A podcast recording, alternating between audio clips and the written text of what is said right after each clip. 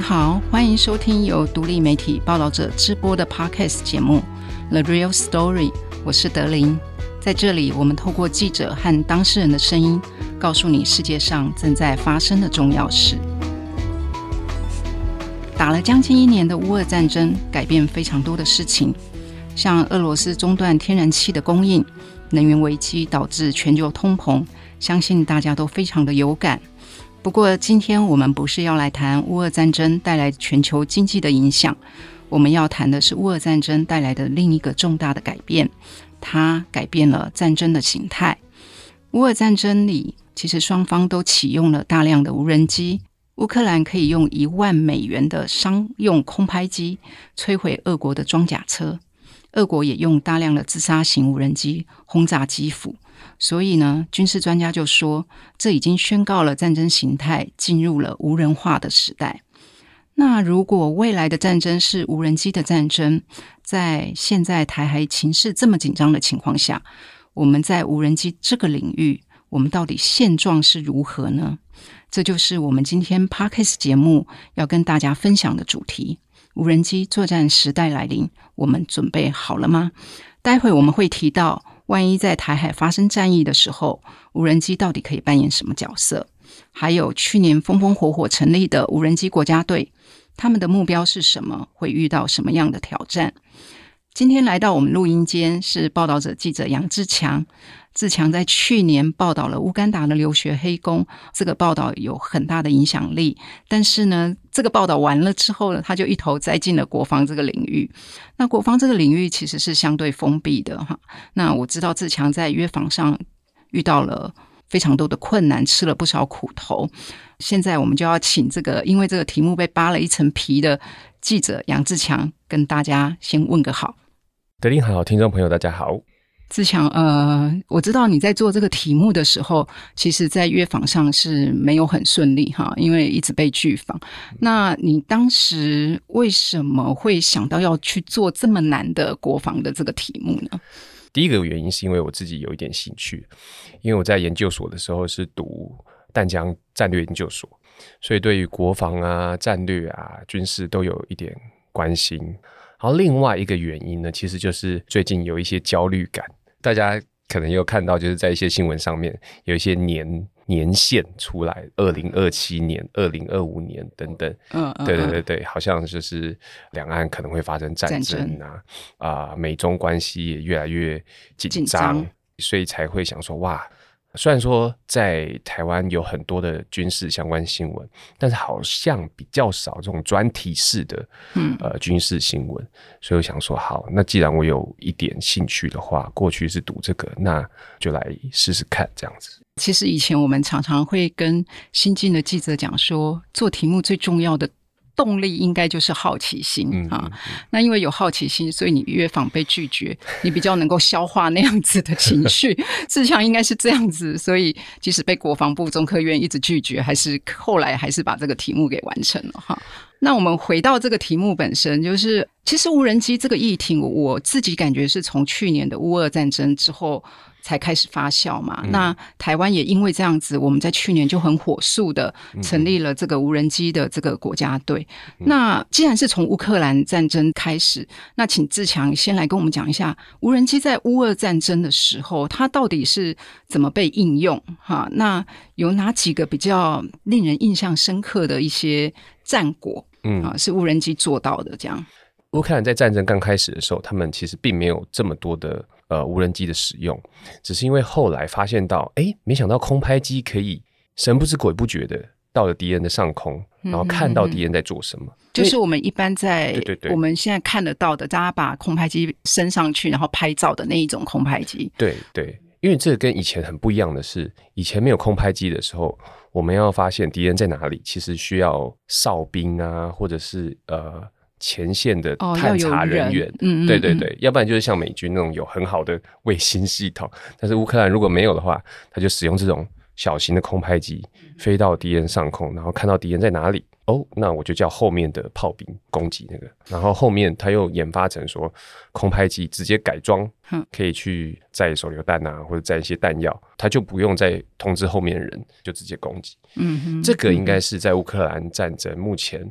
最常见到的，因为它本来就是空拍机嘛，嗯，所以它嗯。通常会把它的攻击的状况给拍下来，所以就会让一些媒体或者让乌克兰的军方，其实不止乌克兰啊，我相信俄俄国他们也是有这样子对对对，两边都会用这样的方式来宣传，然后所以大家看到最多的呢，应该就是这种应用方式。所以呃，因为这个无人机，当然第一个是它相对来讲就是也比较便宜嘛。我是说，相对传统的这个武器它比较便宜。像最近我看到就是说，俄国采购了大量的伊朗的这个生产的这个无人机，嗯其实它有一点就是你刚才讲的直接自杀型攻击哈。嗯嗯嗯，那对他来讲，反正这个成本是相对的低嘛，哈。刚才前面有提到，就很多军事专家就开始讲说，哎，这个无人机开启了一个新的战争形态，哈。那回到台湾本身，就是说我们刚才是从乌克兰这边看到它的它的一些现象，嗯，那回到台湾本身，就说假设万一不幸。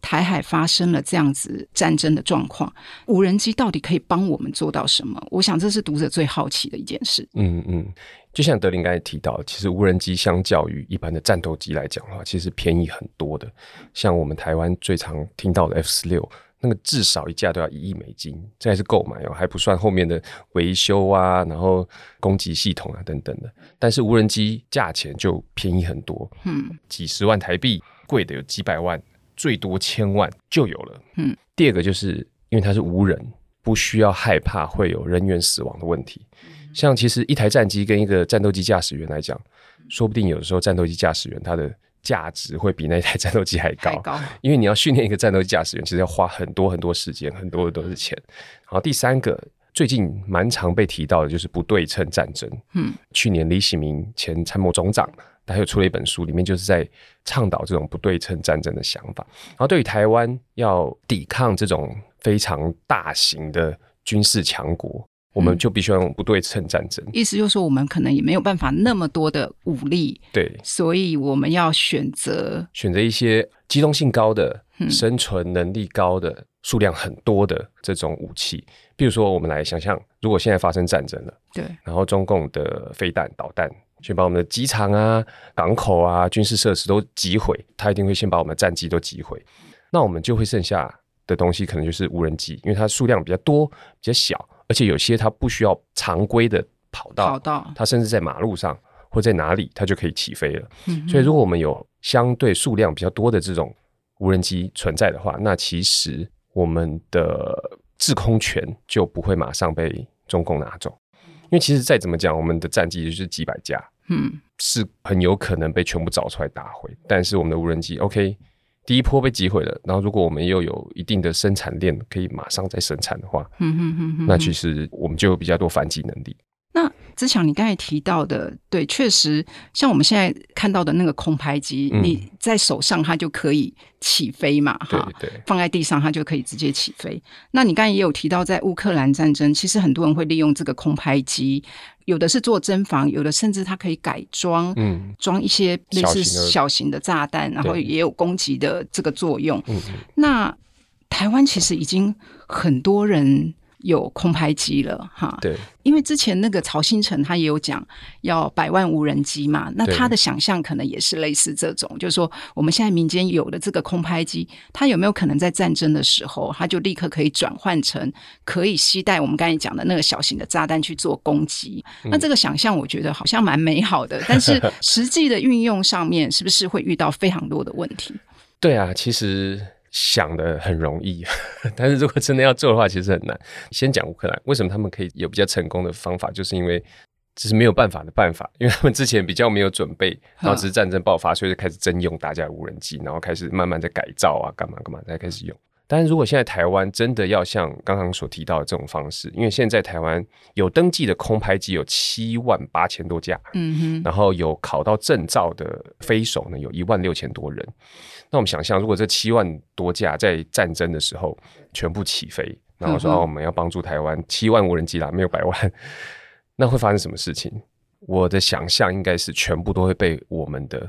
防空系统打下来，为什么呢？因为第一个，我们的国军不晓得这些无人机是什么，是谁的，他没有办法辨识这个无人机到底是谁的。对，因为就是在现在我们还没有一个系统连接，所以他不知道这个是友军还是敌军。所以其实如果真的要达到曹董的这种百万无人机的想法呢，它其实有很漫长的一条路，主要有三个地方要改革。第一个地方就是飞手，嗯第二个地方是系统，就是军跟民的连接，第三个就是你飞机要哪里来。啊第一个好，那我们先讲，刚才你提到一万六千多人的那个飞手驾驶嘛，但是如果当战争的时候，它可以直接变成军事使用吗？应该不行。第一个，你飞到哪里，你要用军事的定位系统来回报，而不是跟军方说啊、我在那个建筑旁边看到一个人，请攻击他。这个太模糊了，因为炮兵的那个攻击的方位，它其实差一点点，它就会差很多。嗯因为有的炮兵是距离几公里之外，你要把一颗炮弹送到那个地方，其实你的校准差一点点就会差很多，所以不能用这种我们一般没有受过军事训练的这种报方位的方式来回报。嗯嗯还有，当然还有另外一个东西，其实蛮重要，就是你抱回去的时候，其实我军是会把敌人杀死的。所以我的意思就是说，你有准备要杀人吗？哦哦，就是因为你平常是，比如说像我们没有这样子的经验，因为我们毕竟不是军人嘛，哈，所以如果在这样子的战争，我临时转换变成一个攻击的的人，那可能在心理上面不见得做好准备，还没有这种训练，所以这是第一个。第二个就是系统。好，那你知道你就受过这些训练的，那你要报给谁？你要报警，还是你要报给陆军？你不知道也是，对，所以其实这个这个系统两边其实要接轨，嗯你才有可能达到这种资讯转换成情报的这种功能。嗯第三个就是你的飞机，因为如果你用的是一般民间的飞机，就像我刚才讲的，其实很容易会被军方认为，如果是敌机怎么办？敌人的无人机，中国的无人机，对对对，所以你这些无人机呢，其实要跟军方的认证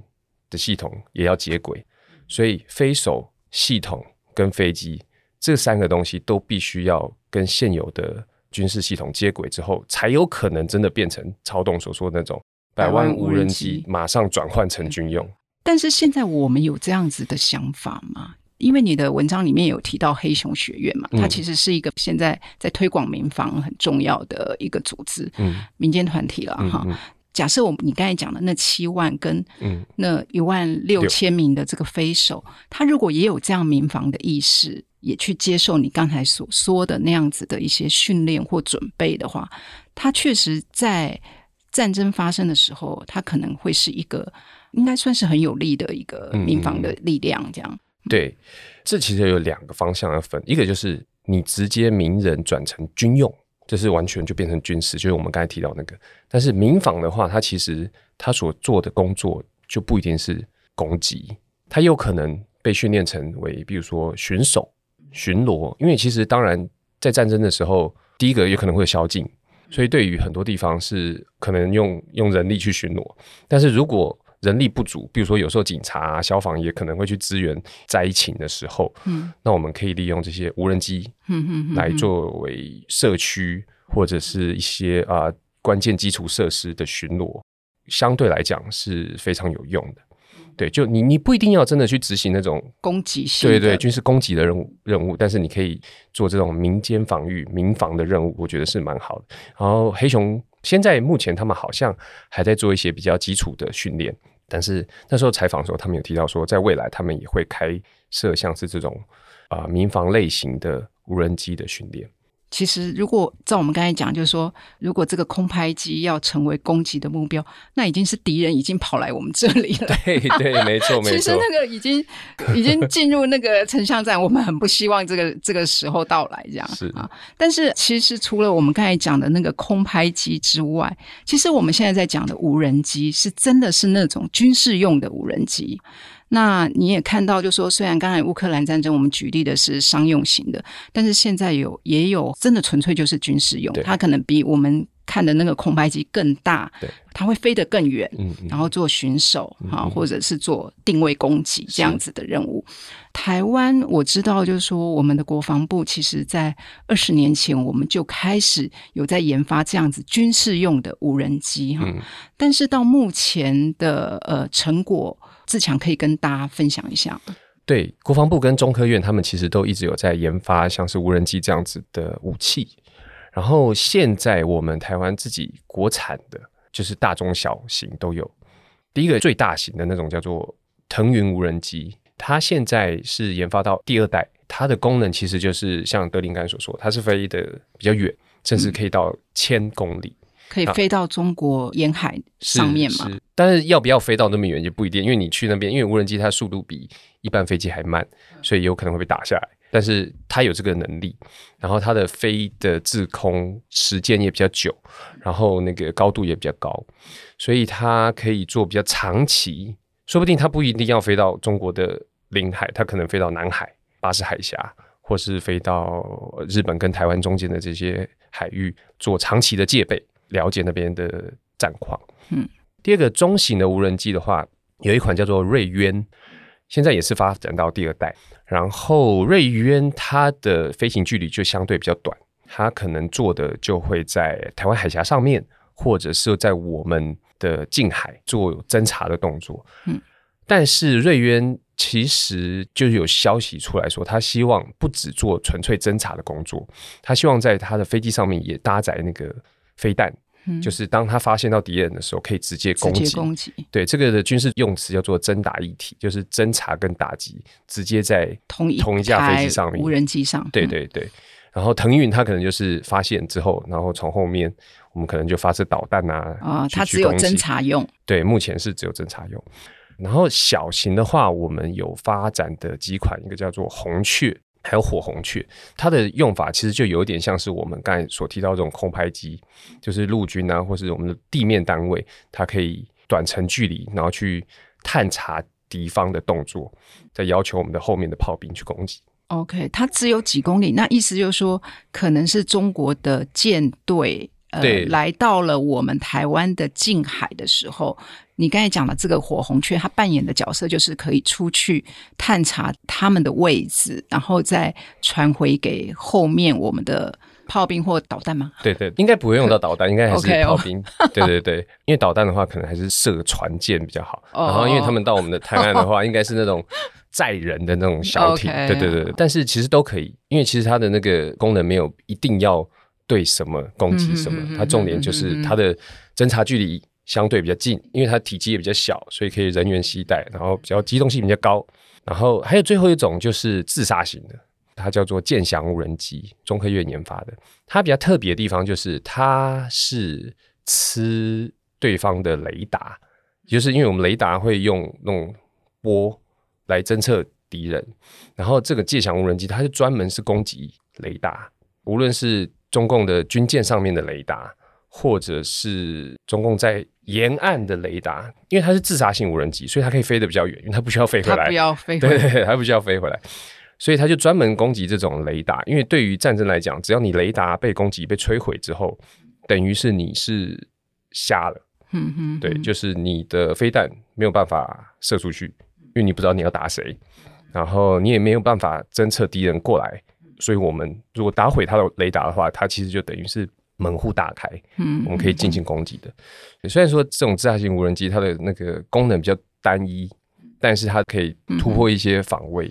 所以我记得在二零二一年前年的时候，就是政府颁布了一个呃海空特别的预算，然后里面有一百多亿，就是要量产这个自杀型无人机。然后我记得现在中科院应该一年可以生产四十几架，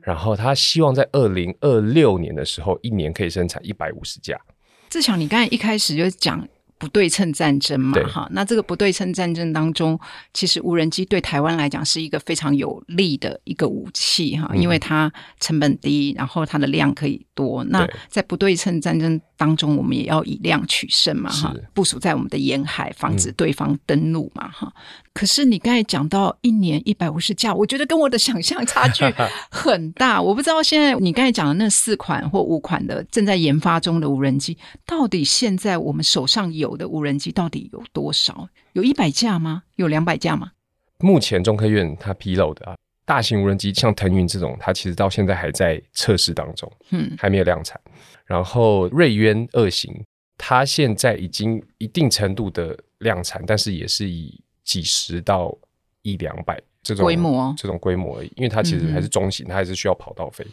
然后第三种小型的那种红雀啊，目前中科院就是国军所配备的也是几十到百架嗯嗯，所以其实还是很少。然后唯一真的投入大笔资金在量产的，就是我们刚才提到的那个自杀型无人机。嗯，因为它的功能就很明确，比较不太需要其他的兵种来合作。所以如果总的全部加起来的话。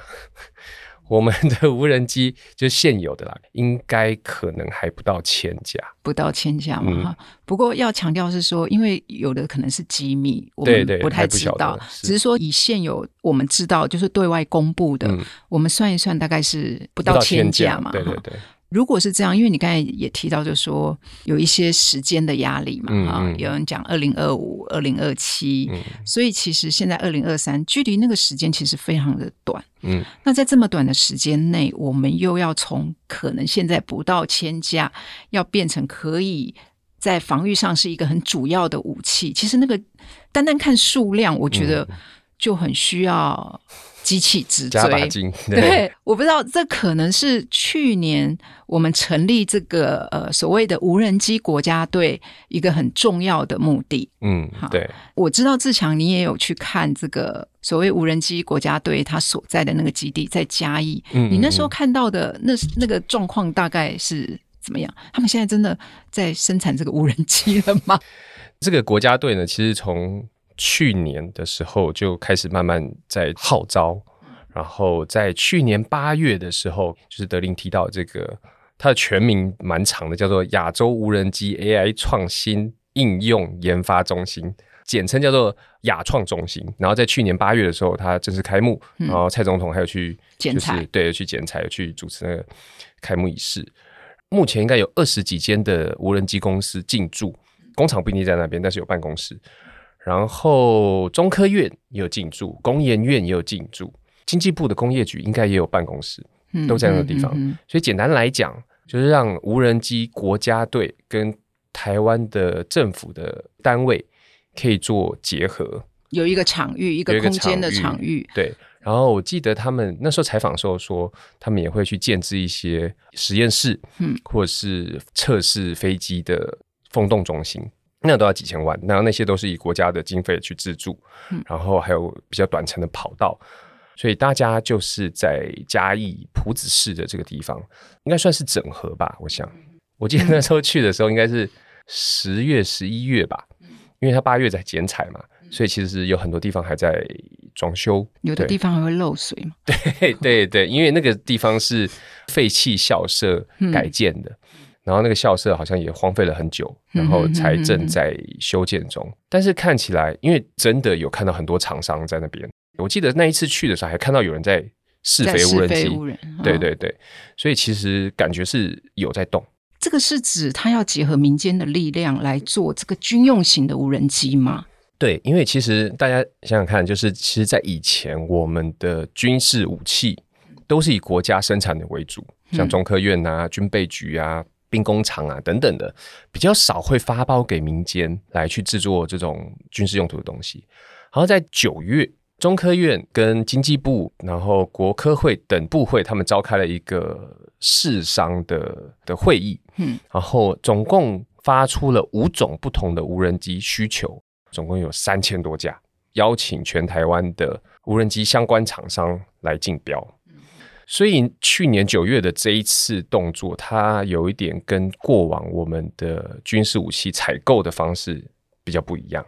我想应该也是因为刚才德林所说的时间可能真的有点来不及了，因为中科院现在它还要还要做飞弹，其实有点量能有限。对对，然后一次要再做这三千架的无人机的话，可能真的来不及，所以就把这个事给民间。它的骑程呢是去年九月的时候开始招商招标，然后在去年十二月的时候，他选定，就是因为它五种嘛，他选定了几间厂商来作为主导厂商。比如说 A 款无人机，它可能有两个主导厂商，这两个主导厂商下面可能有四五间不同的公司。嗯嗯，他们整合一个团队，对，用团队的方式来打造这台无人机。希望这些厂商在今年，就是二零二三年七月的时候，可以交出这五款无人机的原型机。原型机，对，然后让无论是中科院或是军方检验，检验通过之后，才会开始量产。嗯哼，但是我知道，就说因为台湾的产业很多嘛，哈，嗯，但是无人机这个产业，其实在过去我们几乎是没有听到。就是整个全球的无人机，大家现在知道的就是中国的大疆。对，那台湾在这一块其实它发展的并没有那么的成熟，是甚甚至根本是连起步可能都还没有嘛，哈。现在我们把这样子的希望寄托在民间厂商，嗯但我现在的疑惑就是说，那以现在民间厂商的那个规模，还有它的技术能力，它到底有没有办法应付？当然，今年七月原型机出来，我们就会知道。嗯，但是志强，因为你在采访这个过程，你自己的感觉，就是说这些厂商他可能会面临的挑战，其实有一个东西很重要，因为这些东西到未来都会被使用在军事上，所以它的资讯安全还有保密是非常非常重要的。简而言之，就是我们不可以用红色供应链。如果我们直接使用大疆这个产品的话，可能我们在战争的时候，如果它那边系统一停掉，为友军立刻变敌军这样子，对对对，没错。所以它的资讯安全的需求是非常高的。嗯所以那时候要做这些军用，就是国产的无人机的时候呢，就有一个需求是希望可以达到百分之百 MIT。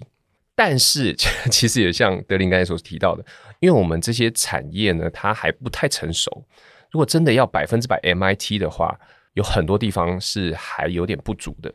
目前台湾我们可以自制的东西呢，比较偏向于那些啊、硬体设备，嗯，比如说它的机体呀、然后或者是它的外观啊、模型啊、组装啊等等的，台湾是没有问题，因为我们有很多 CNC 工厂，然后很多类似的金属加工工厂等等都有，这个是没有问题的。但是如果在它的核心装备，比如说它的动力引擎，或者是它的电子监侦系统，台湾现有的无人机多数都是向外购买，无论是像欧美国家，或者有些是向中国购买，因为如果它不是军用的话是没有关系的，这样子才可以 cost down，你的 产品才会有竞争力嘛。然后我在采访的时候呢，那时候有几间厂商有跟我讲，目前要达到百分之百 MIT 还没有办法，但是可以从非红色供应链跟他们买这些相关的，像我刚才提到的动力系统或者是电子减震系统，拿到台湾，由台湾组装，然后可能在未来一定程度，因为我们有单的数量了嘛，所以我们有这些，比如说一千架的数量，然后跟这个厂商说，哦，那我们未来如果我们继续合作的话，你是不是可以把技术转移给我们，让我们开始学习怎么制作这些动力系统或者是电子监侦系统？可能在未来的时候才可以变成 DMIT，MIT，而且是在国内制造、国内研发。但我记得，呃，志强第一次在我们的编辑会议报这个题目的时候啊，我记得那时候大家的第一个疑惑就是说啊，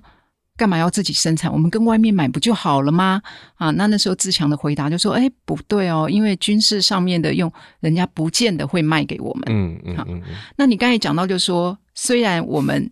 想要百分之百 MIT，但现状是不可能的。嗯但是我们现在只能往友军的方向去购买哈。对。但是这个部分会不会因为到最后国际形势上面的问题，然后我们想买也会买不到？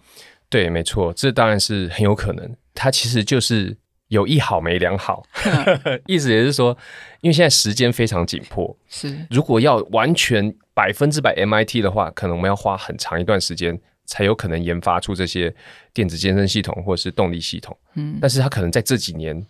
如果战争就爆发怎么办？嗯嗯我们的那个量能一直都不到一千架，那就来不及了。嗯所以才会用这种折中的方式，我们先跟他们买，先把我们自己的战力扩充之后，然后再用这种技术转移的方式，或者是一些啊、商业溢价，或是工业合作的方式，在未来把技术转移给我们。因为这些技术它其实不像是 F 十六的引擎，嗯不像是 F 三十五的攻击系统这么的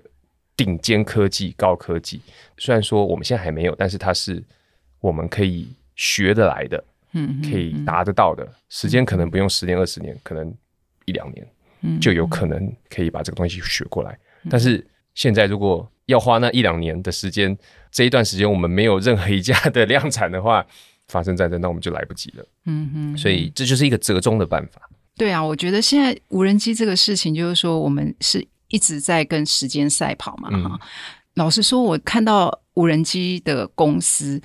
因为他们最大的一家公司一年营收也不过两亿吧，或顶多十亿吧，这样，这个规模真的真的非常的小，所以就厂商来讲，他也期待，就是说这一次政府给的。应该据说会有五百亿嘛，哈，五百亿的规模。你看哦，那个营收最大，台湾最大的一家无无人机厂商，一年营收不过十亿。那这个政府的这个单子可能有五百亿，希望可以用这样子的方式，迅速让这些厂商也可以扩充啊量能，然后把刚才志强所讲的，就是说本来后面的这些产业链零件的产业链，我们也可以慢慢因为有这个单子，然后慢慢可以建立起来哈。那这一切都是要。跟时间做赛跑，那我们也很希望说，今年七月的这个原型机真的是可以 通过，不然时间怎么来得及呢？真的，嗯，那我们刚刚有提到，就是说国防部其实是一个还相对封闭的系统嘛，哈。可是这一次，它等于是在时间压力下，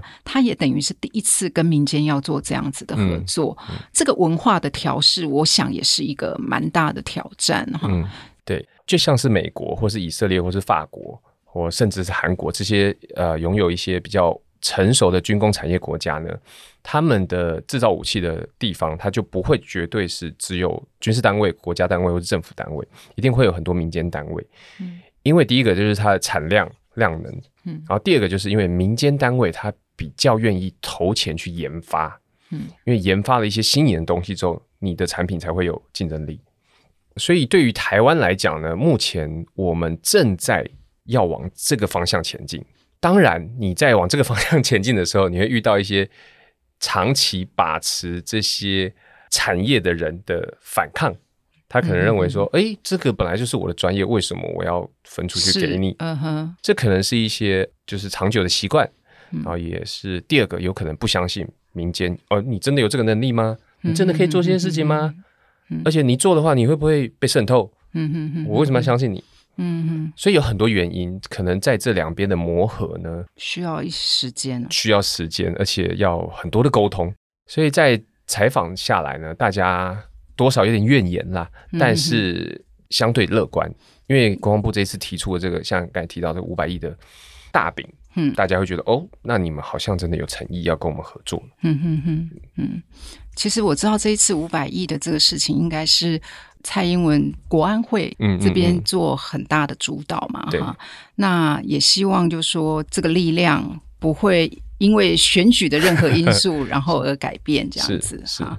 最后呢，毕竟这个题目国防这个题目，老实说，真的距离一般人很远了哈。像我们刚才讲的，就说无人机国家队，它也要在今年的七月才会有这个原型机嘛，所以你可以想象说，这半年可能不会有太多什么样的新闻，可能到七月原型机出来的时候，我们才有办法再进一步掌握哦，原来台湾的无人机的进展是如何。那志强，你刚才也有提到，就说其实你会关心这个题目，也是因为你有一些。焦虑嘛，哈，那希望大家可以提升国防的或民防的这个意识。对，所以最后你觉得，嗯，要怎么样让我们的读者可以来关心这样子的题材，让国防民防的这个想法可以深入到我们每一个人呢？就像德林讲的，我来想要做这个题目，其实也是希望把一些军事啊、国防知识让大家了解，让大家知道。那知道有什么好处，或者是为什么呢？就是如果你知道越多的军事基础知识，或是知道一些了解国防，我们现在正在做些什么，其实你在未来当对岸或是哪里有一些假新闻、假讯息的时候，你可能就比较不容易被误导，嗯，因为你已经知道哦，这个是假的。举几个例子来说，第一个就是常常会听到说有人说中共他只要射飞弹，几千发飞弹就可以把台湾打败了。他根本不需要来登陆，这不可能的事情。因为其实我们看到乌俄战争，俄国射很多飞弹，乌克兰也没有倒，他的军事武力还是存在，甚至可以相知抗衡。所以这第一个，他其实没有这么容易。第二个，还有人常常提到说，哦，那中共他们对啊，他们就派船在外面啊，把我们封锁起来，我们的进出口石油啊、粮食啊什么都没有，最主要天然气，天然气没错。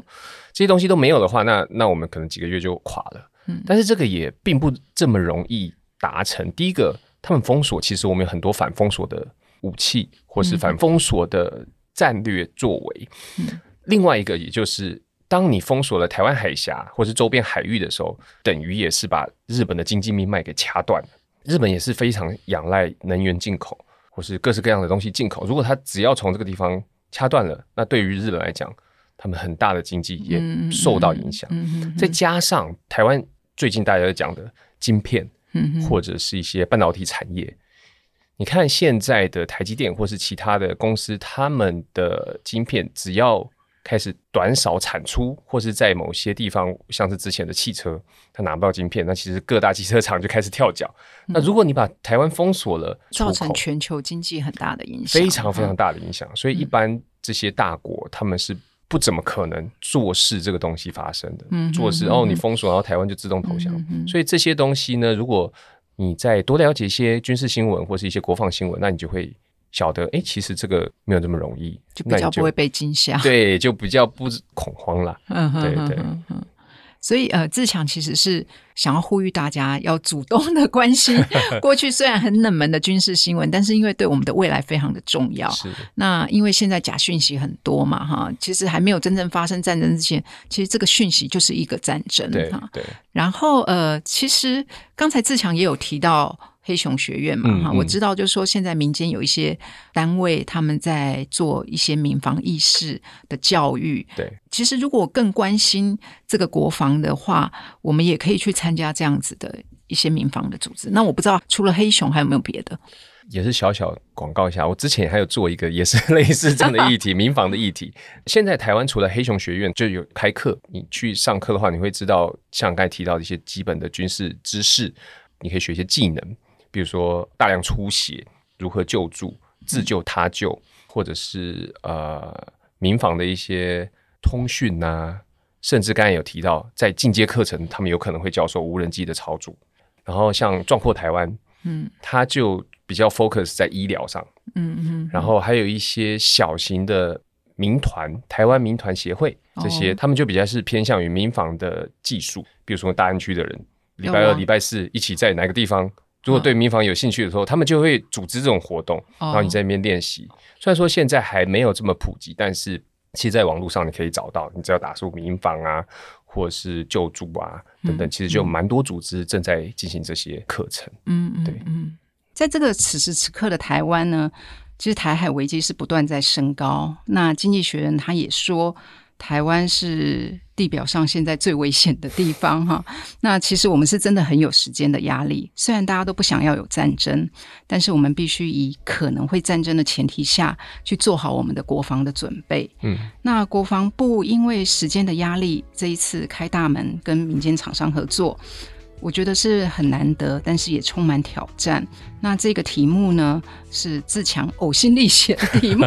啊，因为呃，他之前也没有经济的背景嘛，哈，然后国防领域又很难突破，所以自强真的花了很多时间把这个题目给做出来。很希望大家有机会可以上网去看自强这个作品。那以上就是我们今天的节目内容。如果你喜欢这一集的节目，或节目对你有帮助的话呢，除了分享给更多人知道，你也可以到 s o n App 或报道者的官网捐款支持我们。谢谢你的收听，我们下次再见，拜拜。